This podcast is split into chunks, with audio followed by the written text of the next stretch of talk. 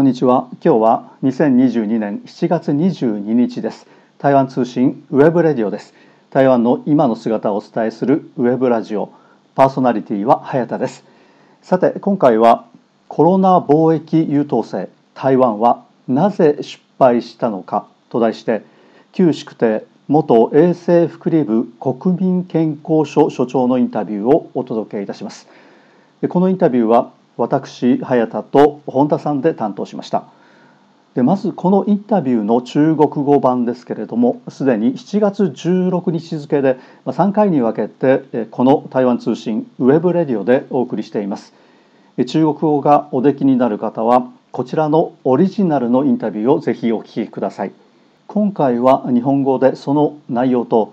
このインタビューに至った経緯台湾の人たちの反応をご紹介しまあ、現在の台湾社会の現状の一端と問題点を考えてみたいと思います。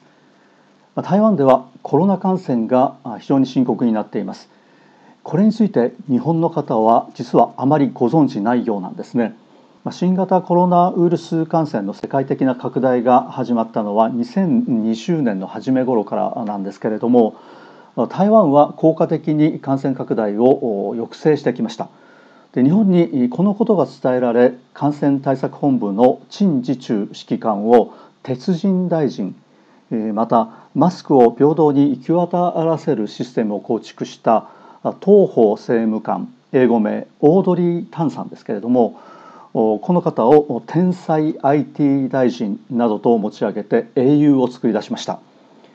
昨年5月半ばには一時期感染が拡大しましたけれどもそれも抑え込みました。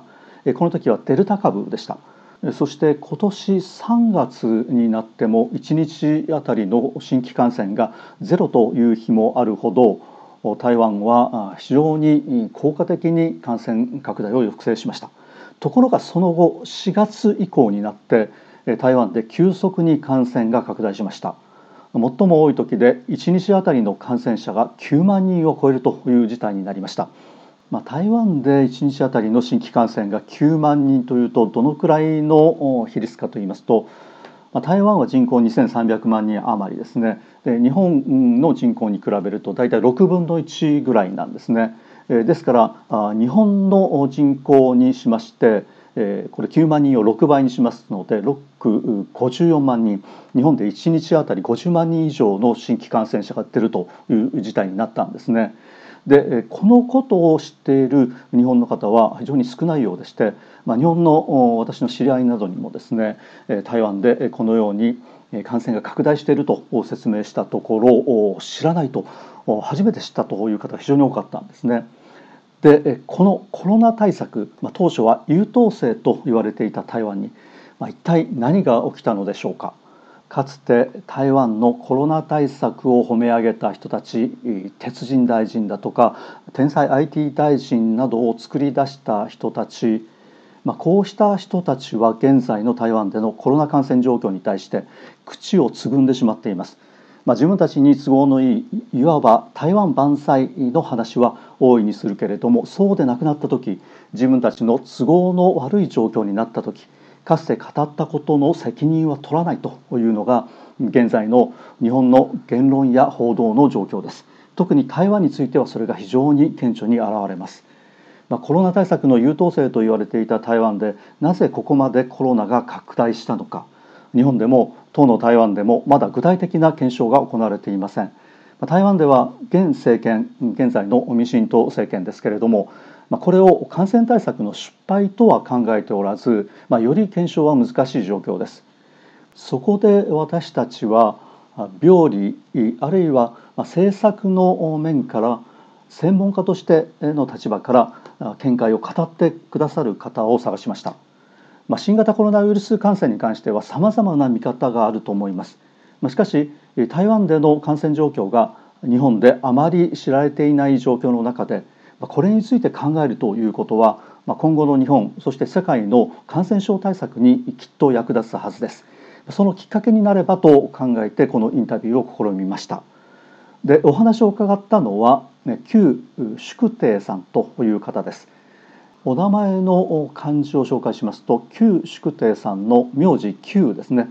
これは丘丘陵地帯という時の丘の右側に大里を加えたものですね。この旧という名字です。から宿は紳士宿女の宿ですね。定宿なという時の宿。から定という字ですけれどもこれは女編に是非の是ですね。これという字を書きます。定宿定さんというお名前です。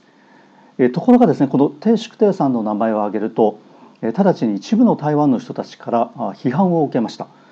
なぜ批判を受けたかと言いますとこの旧宿定さんですけれども2003年に台湾で SARS が感染拡大した時にその対策の第一線に立った人なんですね。でその時の対策がひどかったとかですね。最近新型コロナ対策で先頭に立っています陳時中指揮官をひどく攻撃しているとかですねまあ人身攻撃が始まりますで実はこれは予想通りのことだったんですね。でこうした方たちは内容を聞かずに、まあ、人物の名前を聞いただけ旧宿定さんという名前を聞いただけで批判を始めます。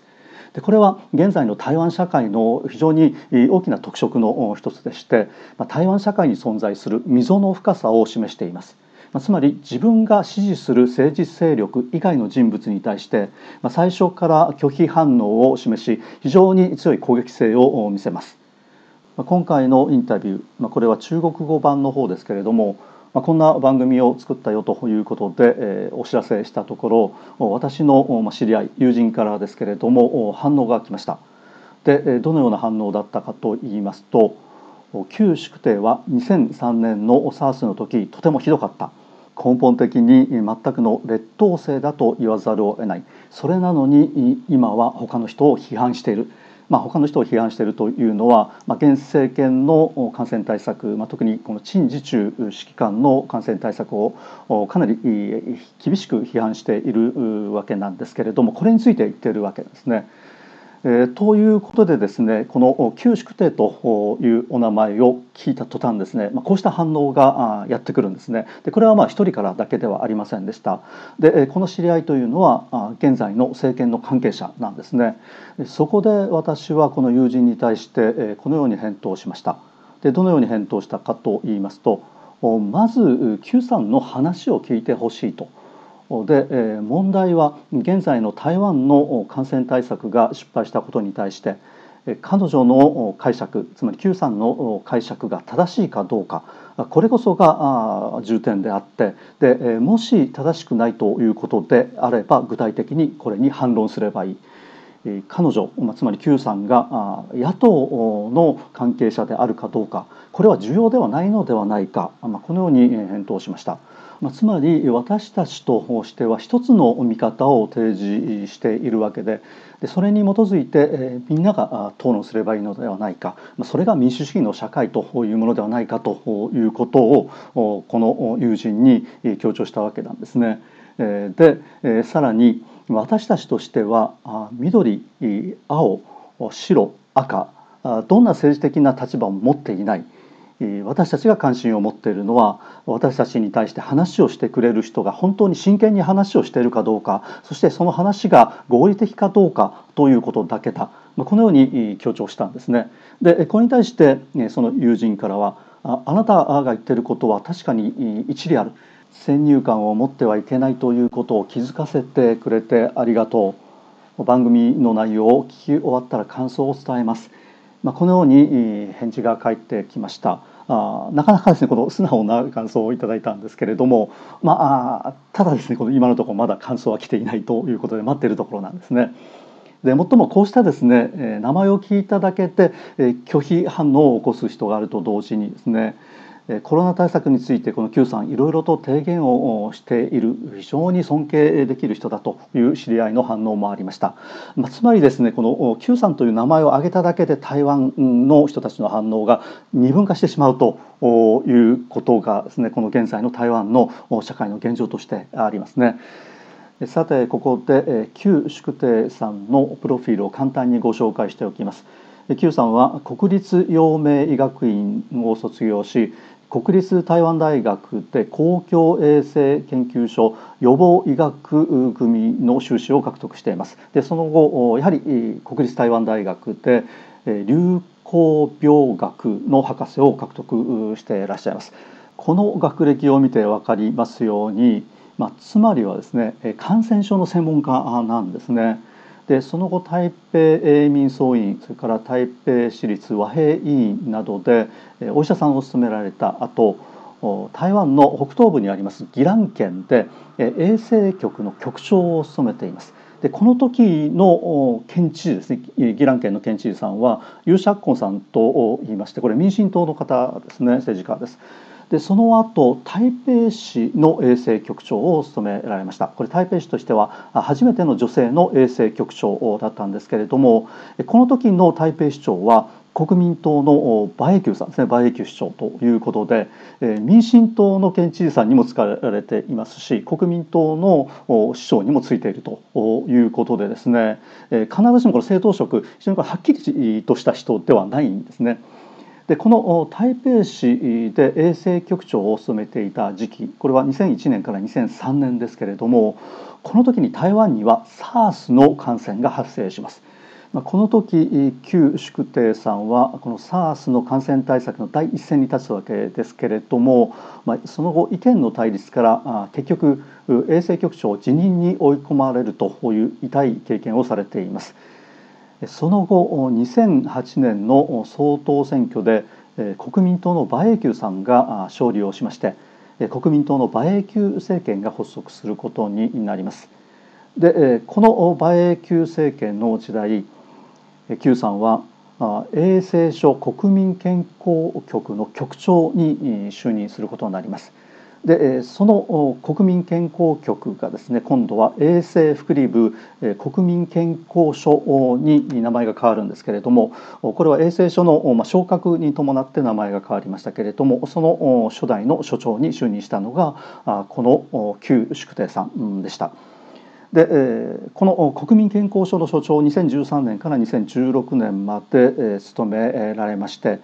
でその後ですねこの Q さん実はこの政治の世界に一歩踏み込もうとしたことがあったんですね。え宜蘭県の県知事選挙に出馬したことがありますけれどもこの選挙では落選しています。国民党の公認を受けての出馬ということでした。で現在は陽明大学医学院の兼任教授などを務めていらっしゃる方です。でなぜ今回 Q さんにインタビューをお願いすることになったのかということなんですけれどもこれ実はですねこの私個人的な関係がありまして Q さんとはですね、まあ、立法院での、まあ、つまり議会でのですね、まあ、ある公聴会でご一緒させていただいたことがありましてまあ、テーマはこのコロナではないんですけれどもその時にですねこの Q さんが報告された内容が非常にこう専門的で、え深いものがあったので、まあ、Q さんでしたらあ今回のこの事態ですね、えコロナ感染の拡大合理的な説明をしていただけるのではないかと考えたのが一つなんですね。ところが Q さんこれは台湾の最大野党国民党の関係者なんですね。現在の与党民進党とは対立する立場にあります。ところが与党の方の関係者でどのような人に聞けばこのコロナの問題というのを答えてくれるのかということでいろいろ聞いたんですけれども与党側というのはつまりこの政府の立場なので政府の説明が基準になっていてそれ以上の説明は期待できないという多くの人からの回答だったんですね。でこうした中でこの外野からの見方というのは参考にできるのではないかと判断しました。でしかもこの Q さん SARS の時の苦い経験があるということでですね、まあ、台北市の衛生局長を務めていたんですけれどもこの SARS 対策の関連で、まあ、辞任に追い込まれるという事態がありました。ですからこうした痛い経験を持つからこそそれを踏まえてお話ししていただくことができるのではないかと考えたわけですね。でもちろん私たちも与党民進党の関係者でコロナについて話ができる人を探しています。しかし今のところまだ適切な人選が見つかっていません、え誰か適切な人選、えご存知の方がいらっしゃればぜひご推薦いただきたいと思っています。非常にこの前置きが長くなってしまいましたけれどもそれではここからですねこの Q さんのインタビューの内容をご紹介したいと思うんですけれどもこのインタビュー中国語で行いました。で中国のオリジナルすでに放送していますので3回に分けましたけれどもこちらをですね聞いていただきたいと思うんですけれども今回はこの中国語のインタビューを日本語で要約してダイジェストの形でお送りしたいと思っています。でまずこの旧宿亭さんの声をお聞きください。我觉得您有提到，就是说台湾曾经被称为防疫优等生啊，这个事情是很重要。而且您也谈到，希望这样的一些比较呢，是对于未来的防疫。而且我觉得不是只有对台湾，是对全世界，因为这个是人类共同在经历这样的疫情，所以我们透过这些比较，我们能够呢更客观的。找到答案，说怎么做会比较好啊？怎么做会有什么结果？Q さんはコロナは台湾だけでなく世界の共通の課題だ人類の共通の経験となっている台湾の感染状況を他と比較することでどのような対策を取ればよいのかどのようにすればどのような結果になるのかより客観的な答えが得られるでしょうこのように語っていらっしゃいます。ここから旧宿亭さんのお話をご紹介していくんですけれどもこれ非常に専門的な内容ですので、まあ、かいつまんでですね要点をご紹介していきたいと思います。で、えー、さんによりますと台湾はかつて感染防止の優等生と位置づけられて確かに感染防止をうまくやってきた。しかしこの2年間観察を続ける中でその中に失敗の種が埋められていることに気づいたということなんですね。そしてそれが予想通りの結果になったというんですね。でそれはなぜかということなんですけれどもまずですねなぜかつて台湾は感染防止の優等生となることができたのか。これはまず台湾の感染防止対策の方式がもともと WHO 世界保健機関の独立調査委員会の方式に合わせたものだと指摘しています。でその方式ですけれどもこの3段階あって1つはゼロコロナを目指すというもの。で第2は減災災害をできるだけ減らすという考え方。で3番目は何もしないというこの3段階の方式がある。で台湾が採用してきたのはこの第1のゼロコロナの対策です。でその感染対策が成功したかどうかということをどう評価するかといいますとこれ感染者が何人出たかということだけではなくて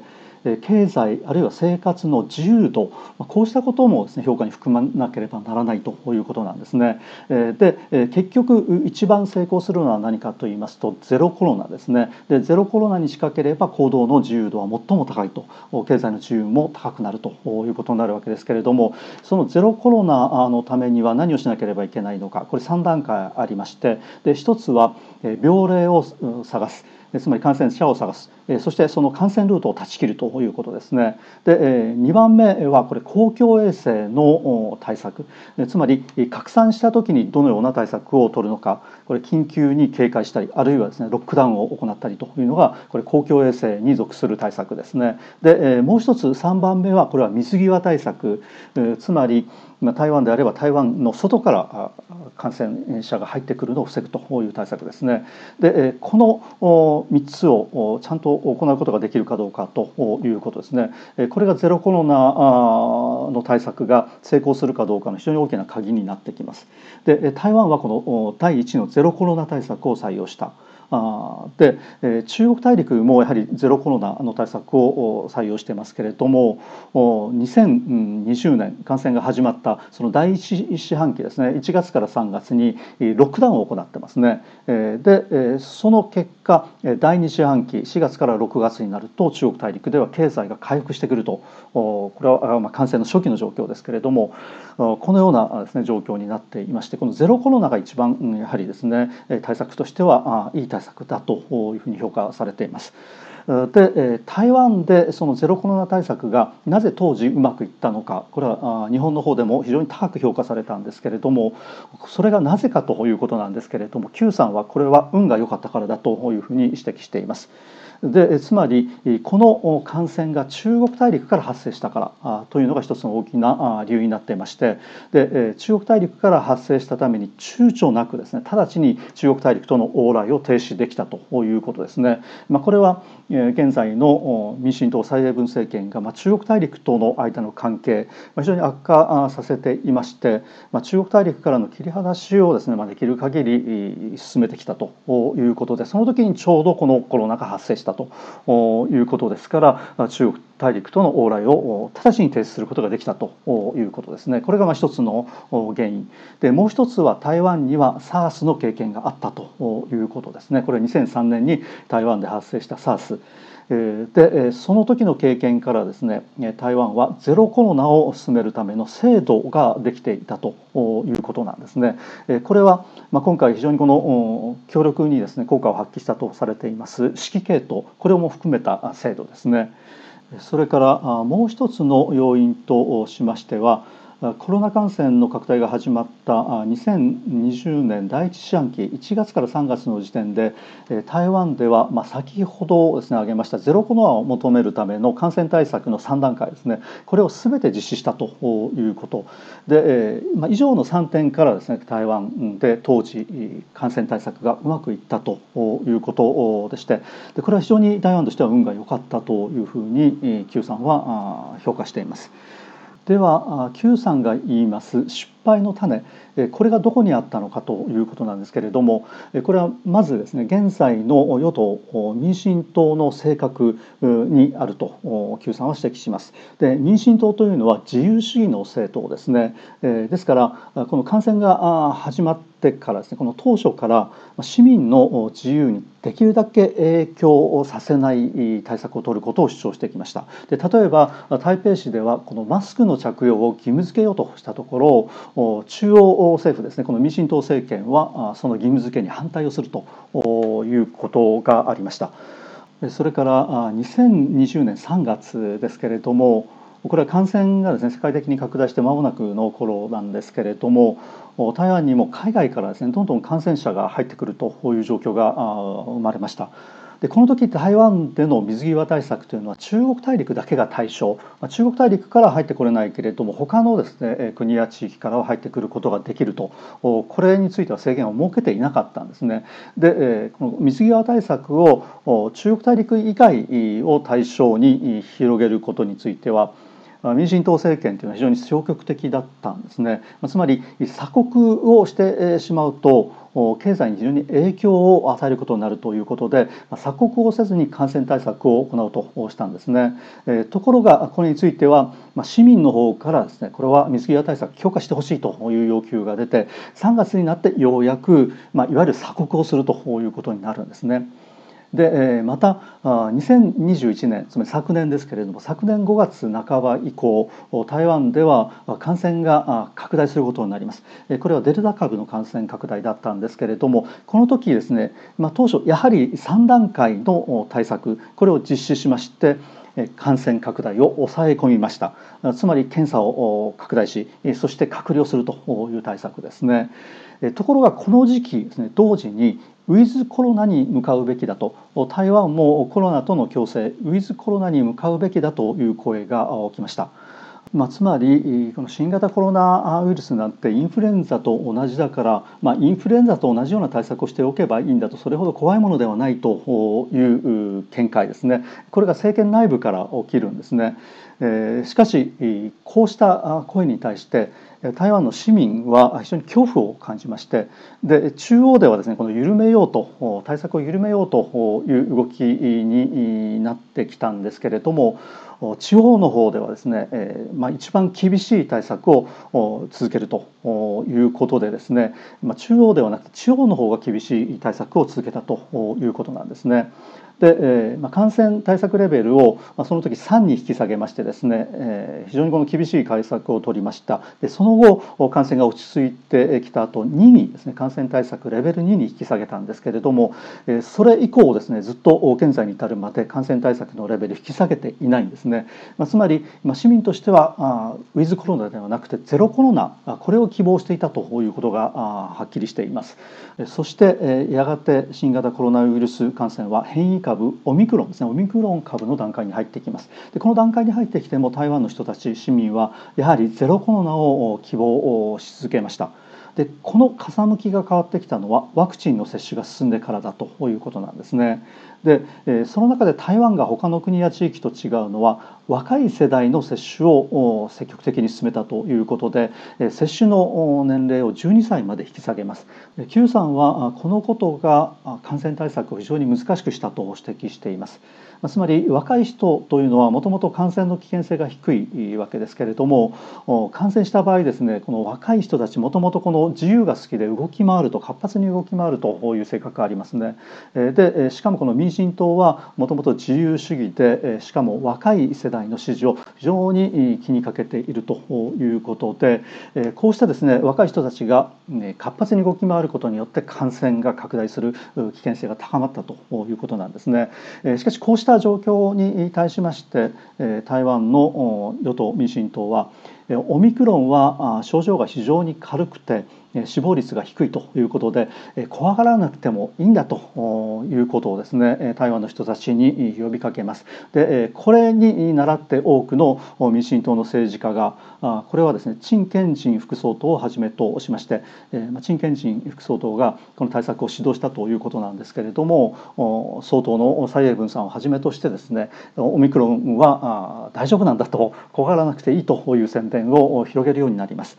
しかしこれに対して地方自治体はですね非常に注意をしていましたで特に感染がですねかつて非常に深刻だった桃園市とそれから海外から容易に入ってきやすい港町の高尾市ですねこうしたところでは感染対策の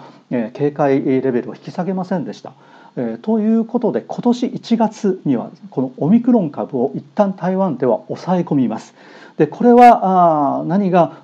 こうそうしたのかといいますとこうした地方でのね非常に厳しいこの対策ですね一生懸命対策を行ったということでこれを抑え込むことができました。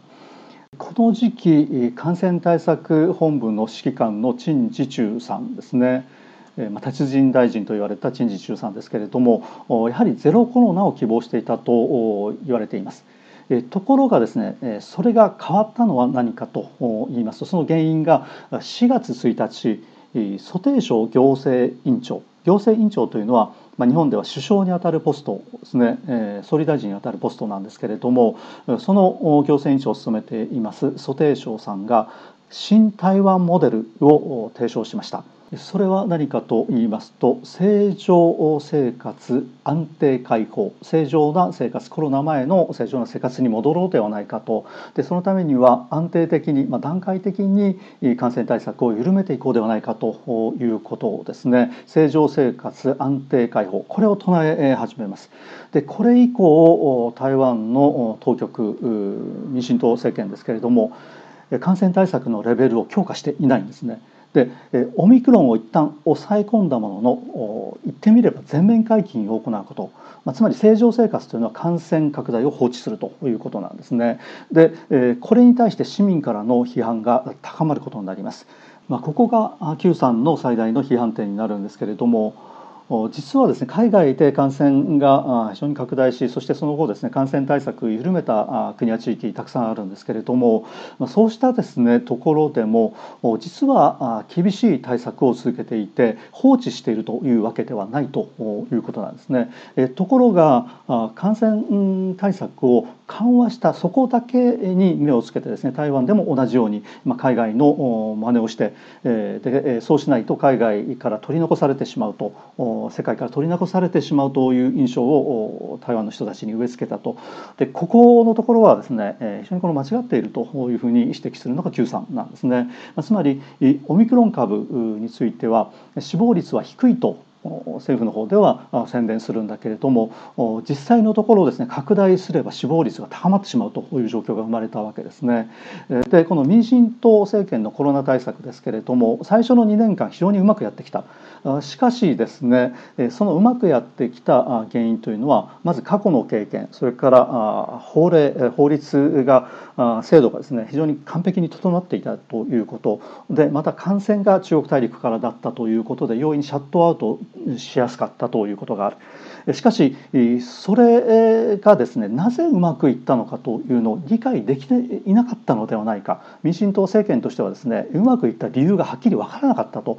いうことで結局ですね、まあ、うまくいったんだから解禁してもいいじゃないかと感染対策を緩めてもいいじゃないかということになってしまったんじゃないかということなんですね。ですから蘇貞昌行政委員長が4月初めに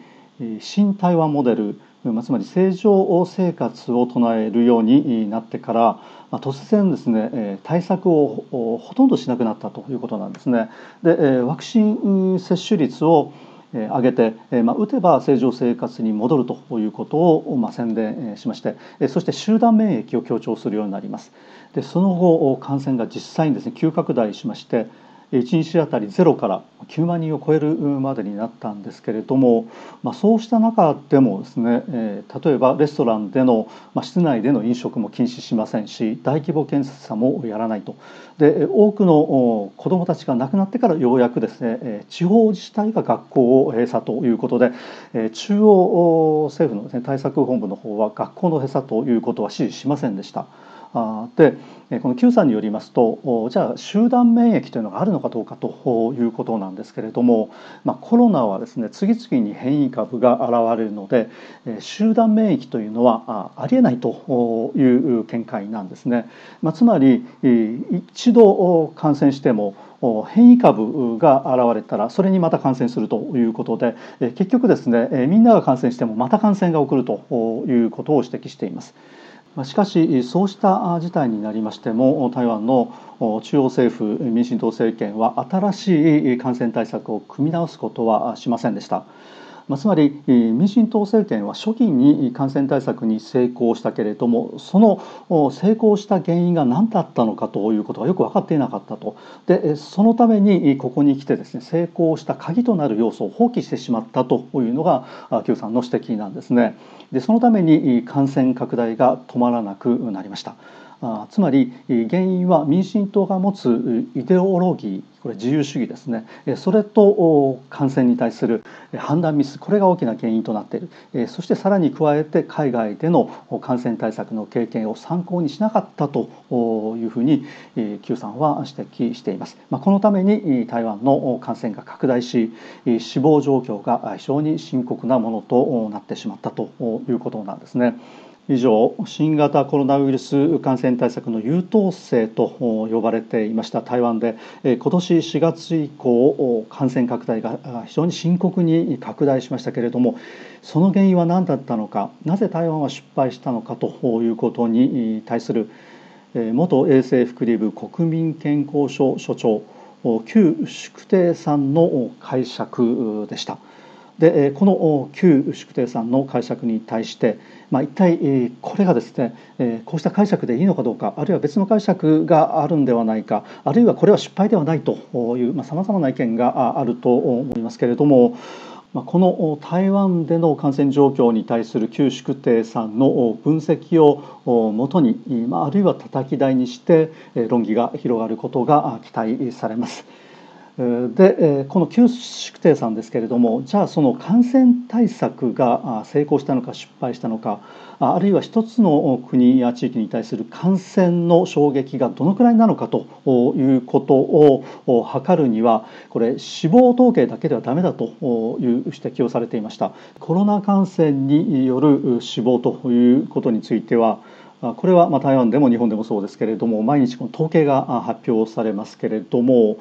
それによってですねその影響の大きさということは測れないということなんですね。つまりコロナ感染による死亡が統計に現れないケースというのが非常に多くてですねこの統計では正確ではないという指摘なんですね。で何を見ればその影響の大きさというのが分かるかといいますと、まあ、超過死亡率というものなんだそうですね。これはコロナだけではなくて全ての死因を含む死亡状況というのを見た場合、まあ、通常であればどのくらいの死亡なんだけれどもコロナによってどれくらいこれが増えるかということですねこれについては全体を見なければダメだという指摘なんですね。でこの超過死亡率というのを見ると台湾の場合は韓国これはまあ一時期非常にですね感染が深刻になりましたけれどもその韓国より低いとしかし日本やニュージーランドより高いということになりますのでこれ超過死亡率を見ると台湾に対するコロナ感染の影響衝撃というのは日本やニュージーランドより高いということになるようなんですね。でもう一つ Q さんに聞きましたのはでは中国大陸のケースこれをどのように見るかということなんですね。でよく言われるのは台湾は民主主義の感染対策だった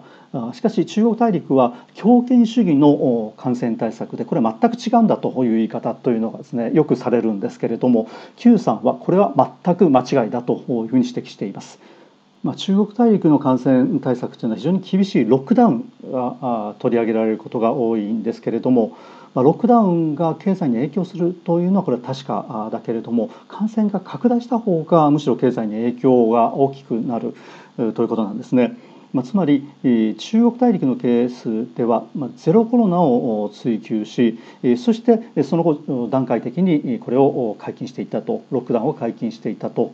いう、まあ、そうした対策が実際には取られているということで、まあ、犠牲はあるけれどもその犠牲をできるだけ低く抑えながらゆっくり解放しそして温和な減災つまり災害の減少これに向かっていくとそして合理的理性的な解放に向かうといういうのがこれは感染対策としては理想的だという指摘です。それから Q さんがもう一つ指摘します俗説の誤りですけれどもこれよく言われるのは、ま、台湾は以前感染抑制に非常に効果を上げたために無菌状態になっていたとそこに感染力が強いオミクロンが侵入したので急速に拡大してしまった。まあ、こうした見方はよく言われるんですけれどもこれは全くの間違いだということを Q さんは指摘しています、まあ、つまり新型コロナウイルスの感染に集団免疫はないと、まあ、つまり先ほどの指摘にもありましたけれども新型コロナウイルスは変異株がどんどん出てくるので、え一旦感染しても繰り返し感染するということで集団免疫というのは形成されないんだという指摘ですね。そして Q さんは最後にこのように指摘しています。台湾の市民の防疫意識つまり感染対策に対する意識は非常に高い感染が拡大するとすぐに行動を自粛する政府はそうした市民と一緒になって感染抑制に臨むことが期待される政策の重要性はさらに大きいこれが鄭宿廷さんの提言です。ということで以上今回はコロナ貿易優等生台湾はなぜ失敗したのかと題して旧宿邸元衛生福利部国民健康所所長のお話をご紹介しました。このインタビューは私早田と本田さんで担当しました。それではさようなら。台湾通信ウェブレディオでした。